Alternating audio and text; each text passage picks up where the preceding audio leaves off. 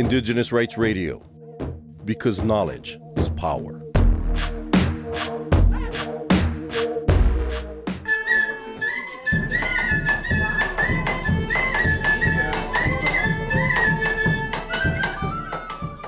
Globally, indigenous peoples are at the forefront of environmental and land defense.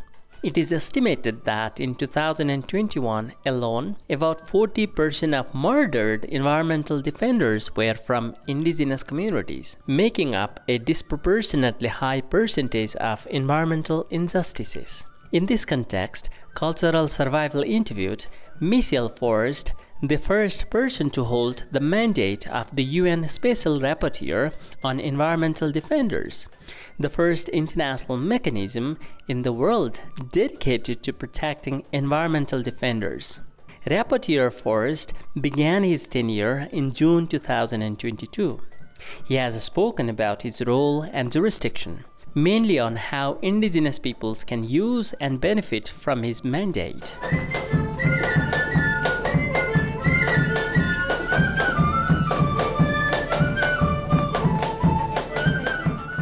My name is Michel Forst. Uh, I'm a French citizen, and uh, I've been appointed in 2022 uh, as the first UN Special Rapporteur on environmental defenders under the Aarhus Convention. Maybe I should start briefly by uh, by explaining what is this Aarhus Convention and to which and to whom it would apply.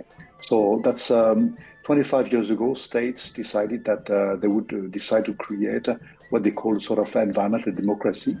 So they decided to work together to establish this, this democracy by establishing a new convention, which was adopted in, in Aarhus in, in Denmark. And uh, it was based on three pillars. The first is access to information, meaning that uh, when a state or a company uh, would like to develop a new activity which have an impact on the environment of people, then they would have the duty, the obligation to inform all communities, uh, families, people who would be uh, affected by this project uh, in all languages, uh, meaning that the information is not only accessible but should be provided by the state. So that's a duty of the state. And the second pillar, which is very much related with the first, is um, public participation. Again, meaning that uh, when uh, indigenous people, communities, uh, families would be affected by a project in their environment, then uh, state or the company would have a duty, an obligation to consult uh, them, and community would have the, right to say no. Of course, uh, the no uh, is not binding, but at least they would express themselves and say why they do not want the project or why and under which condition the project would be agreed by the communities. And the third pillar, uh, which was very new at that time, uh, is access to justice, meaning that when rights have been affected or violated, then people, communities, individuals would have to go to the justice system, either administrative justice or judicial justice, and seek redress and reparation. And uh, it works uh, uh, pretty well. Yeah. This convention has created also what we call a compliance committee, uh, which is there to receive complaints when states or companies uh, would not uh, comply with the main provision of the convention. And in addition to that, because they saw that those who are the most at risk are environmental defenders and climate activists. States have decided recently, two years ago, uh, to create a new mandate uh, under the form of a special rapporteur on environmental defenders uh, with a view to respond immediately. Uh, the name is Rapid Response Mechanism under the form of a special rapporteur. And the idea is that uh, when I would receive a complaint coming from a community, indigenous groups, uh, families, or individuals, then I would take action immediately using the same working methods as other rapporteurs. So far, that's a universal uh, convention ratified by uh, 47 states, including uh, the EU. But when it comes to companies, then that's different. Uh, of course, the mandate is, is working in all states that are party to the convention. But let's say when, when a company uh, based in one of the countries party to the Aarhus Convention is operating, operating abroad, like for for instance, uh, a Spanish company uh, would operate in Latin America or elsewhere and doing harm to defenders, then defenders from those countries uh, could also seek protection from that mandate. Another example, uh, if a UK based a company based in UK would do harm to defenders in, in, in Asia, then defenders from those countries would go to my mandate to seek protection and reparation. That's precisely why uh, state have decided to create this extra territorial scope of the mandate uh, that I explained that, uh, of course, uh, the mandate is very much related to the parties to the Aarhus Convention, mainly the uh, countries in, in, the big Europe up to, to Mongolia. But of course, as you know, uh, those who are the most dangerous for uh, communities, uh, for indigenous people, uh, are mostly companies. Uh, and that's why when companies are based in one of the countries which is party to the convention and would operate abroad, then defenders from those countries could also seek protection from a mandate. So it's a universal mandate, provided that we find a connection between those who are affected and the perpetrators could be the state or companies. And if you see that there would be a company based in one of the countries based uh, of the Aarhus Convention, then of course defenders could seek protection from their data. It's very new. I've started to work with my with my team uh, recently, only in October last year, and we we start receiving complaints coming from other countries, uh, from Africa, uh, from Latin America, uh, from in from from Asia as well. So it's a new mandate, and we need to raise awareness on this new mandate. And we all recognize that those who are the most at risk are environmental defenders. In fact, uh, number of killings uh, uh, target, in fact, environmental defenders. Uh, and uh, most attacks are targeted to communities or, or, local defenders that simply try to protect their environment and their land. And I was struck when traveling to Peru, to Colombia, to uh, Africa, to Asia as well, to see that, I mean, most communities face the same challenge. In fact, they see all of a sudden companies investing their piece of land and trying to dig holes and uh, and, and target, in fact, families or defenders. And uh, if they want to uh, to protest, then they are facing uh, threats and attacks not only by the companies themselves, but also by security forces, because they have the link and the connection between those companies and powerful actors like, uh, of course, uh, governments, also sometimes mafias. As I said, that's a new mandate. Uh, and uh, with new working methods. And uh, the main difference with other rapporteurs is that this mandate is based on a legally binding instrument, the Aarhus Convention, while other rapporteurs have been created simply by a resolution from the Council in Geneva, uh, which is not at all binding. While for me, this is binding, meaning that if states don't comply with the provision of the convention, then they would be penalized. And again, uh, if they would not comply with my recommendation uh, regarding uh, threats to defenders, uh, then they would also be penalized, including companies. That's a very new mandate with new working method, with new tools.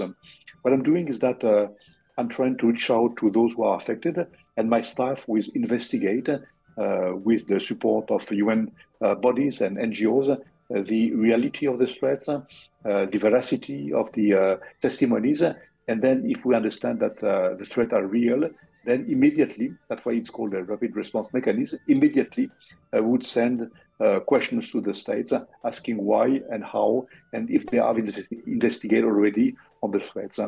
And uh, I could also continue by uh, doing um, country visits, uh, and I'm not obliged to wait for receiving an, an invitation from the state. I could decide myself, uh, uh, invite myself to a country to investigate when I see that there is a pattern of attacks against defenders, and then start while in the capital to discuss with the with, the with the government. Of course, when life is at risk, then we cannot wait uh, six days. Then I would issue immediate measures like relocation measures, for instance, when defenders need to be relocated elsewhere. Then we could also use the uh, usual tool to relocate defenders outside of the country uh, to make sure that they would be uh, at least safe for a couple of weeks, the time for me to investigate further on the risk that they're facing. My concern is that uh, indigenous people sometimes or very often do not decide to become defenders. Uh, they are defenders out of a necessity because they are attacked. In fact, uh, they are under pressure. So they decide to become defenders simply because they defend a piece of land which belong to them. And that's their, uh, their cosmovision, in fact. I remember I was uh, traveling to Mongolia and then to Latin America Many told me that uh, the earth is not earth. That's more than that. The water is not only water, it's more. The forest is not forest, it's more than forest. That's a sort of cosmovision that is try to defend. And I'm there also to support those who are the most at risk. And for me, clearly, uh, indigenous people uh, are the most at risk currently.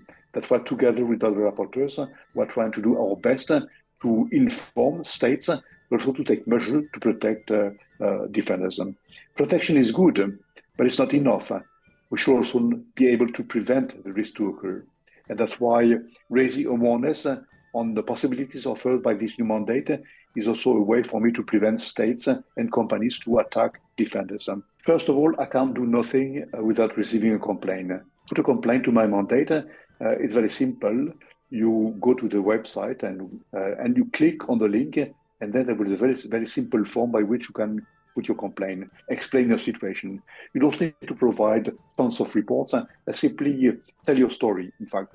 And my staff will contact you uh, just to ask questions to make sure that uh, the risks that we're facing are real. And then we'll start the process by uh, uh, using all the possibilities offered by the mandate uh, to target the state or the company. I'm using all tools at my disposal, including what we call quiet diplomacy. That is, uh, it's not public and sometimes more efficient to talk directly uh, to the top of the company to explain that uh, if they don't take action, if they don't uh, redress, then I'm going to go public. and sometimes to see the mere fact that you uh, threatening them to go public, that's a deterrent for them. Having their names in a UN report, that has huge implications. So simply naming the name, that's sometimes sufficient to uh, raise awareness, and then companies would come to me uh, asking questions, why are you targeting us? What can we do to redress the situation? As you know, uh, big companies are big machineries, uh, and uh, you cannot stop a project uh, well on, all of a sudden. It takes time. So states should uh, first understand, uh, then they need to talk with their lawyers uh, to discuss what sort of measures they would take, and it start a process. But simply by deciding to start a process, we can expect that after a couple of months that sometimes years, because it's a long process, uh, things will change uh, uh, in the country. Of course, for for for for, for defenders, that's not is not rapid enough. they would expect to have immediate measures or a product being stopped but uh, we we need to understand that uh, uh, when it comes to companies, it's very Uh, a long process. In fact, as I explained, the, uh, the, the the convention has been ratified only by 47 states, uh, meaning that it applies also for companies from those states. But we know that other countries are also sometimes dangerous, like Chinese companies or some African companies or companies uh, in other countries. So the more countries would ratify the convention, the more effective the tool will be. And of course, the limitation also uh, the territorial scope of my mandate. Uh, as I explained, I would firstly target defenders inside the Aarhus region. But of course, when it comes to companies, I would have the possibility to explore other means. But if you take uh, the fact that, that companies based in Canada or in Australia or in the US are sometimes very dangerous for defenders and for communities uh, because Canada, the US, or Australia is not uh, are not a party to the Aarhus Convention. I can't do nothing uh, with those countries. So the more information we provide, the more activists, uh, the, the, more lobbying we do uh, on those countries, the more effective the mandate will be. Hopefully, we have in fact um, effective protection mechanisms uh, that work pretty well including mechanisms that have been established by uh, by communities themselves. I remember that uh, in uh, in Latin America, I saw very effective protection mechanism established by local communities, by indigenous uh, uh, communities. They have like uh, indigenous guards, only armed with batons, that are effective to protect their communities. in countries where there is national mechanism, sometimes you see that uh, mechanisms are able to provide uh, uh, bullet-proof jackets, panic buttons, armed vehicles, bodyguards to defenders.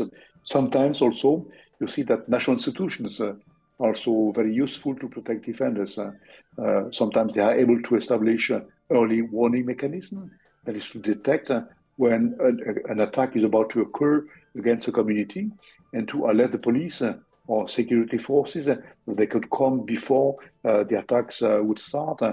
So you see in uh, many countries different situations, but the most effective protection mechanism that I've seen are in Latin America. in Colombia, in Honduras, in, in Mexico. Sometimes uh, states have decided to work with uh, special rapporteurs uh, to try and strengthen the mechanism, to learn lessons from other mechanisms, to share experiences, to make sure that those mechanisms would be more, more, more effective. But my the main lesson is that you cannot do nothing without first starting to discuss with communities. They are the, the one who know better than us what to do and what to do to protect them. So no mechanism could work without the participation of indigenous people and local communities. Those who are the most at risk are those who are living in remote places uh, where there is no access to internet, uh, and, and for those communities uh, because they, because they don't they, they are not able to target uh, or to send me uh, information, I can do nothing. So the best would be for them to uh, to come closer to local NGOs that could also do the work for them uh, sometimes uh, I don't need to receive a complaint from the victim themselves, uh, but from an NGO. That is, if an NGO is close to a community which is affected, then the NGO could fill the form for the community. And then I would investigate and start to discuss with the NGO to make sure that the community would give their consent uh, to, be, to be protected. Because again, without the consent, I can do nothing. So in all occasions, we could find a way uh, to communicate with those who are affected and don't have an access to internet to uh, reach out to me. My last message would be uh, would be simply to say that uh, you are not alone. Uh, you have allies, sometimes strong allies. Uh, we, my, t- my team and myself, would like to work with you to know you better. So the more you can also do to send me information on your activities, the more we'll be able to protect you. So um, uh, don't be. Um, uh, I mean, sometimes sometimes you, I know that uh, it's difficult for you to reach out to, to the UN, but through NGOs, through other communities, you can reach out to me, and I will make my my best to protect you.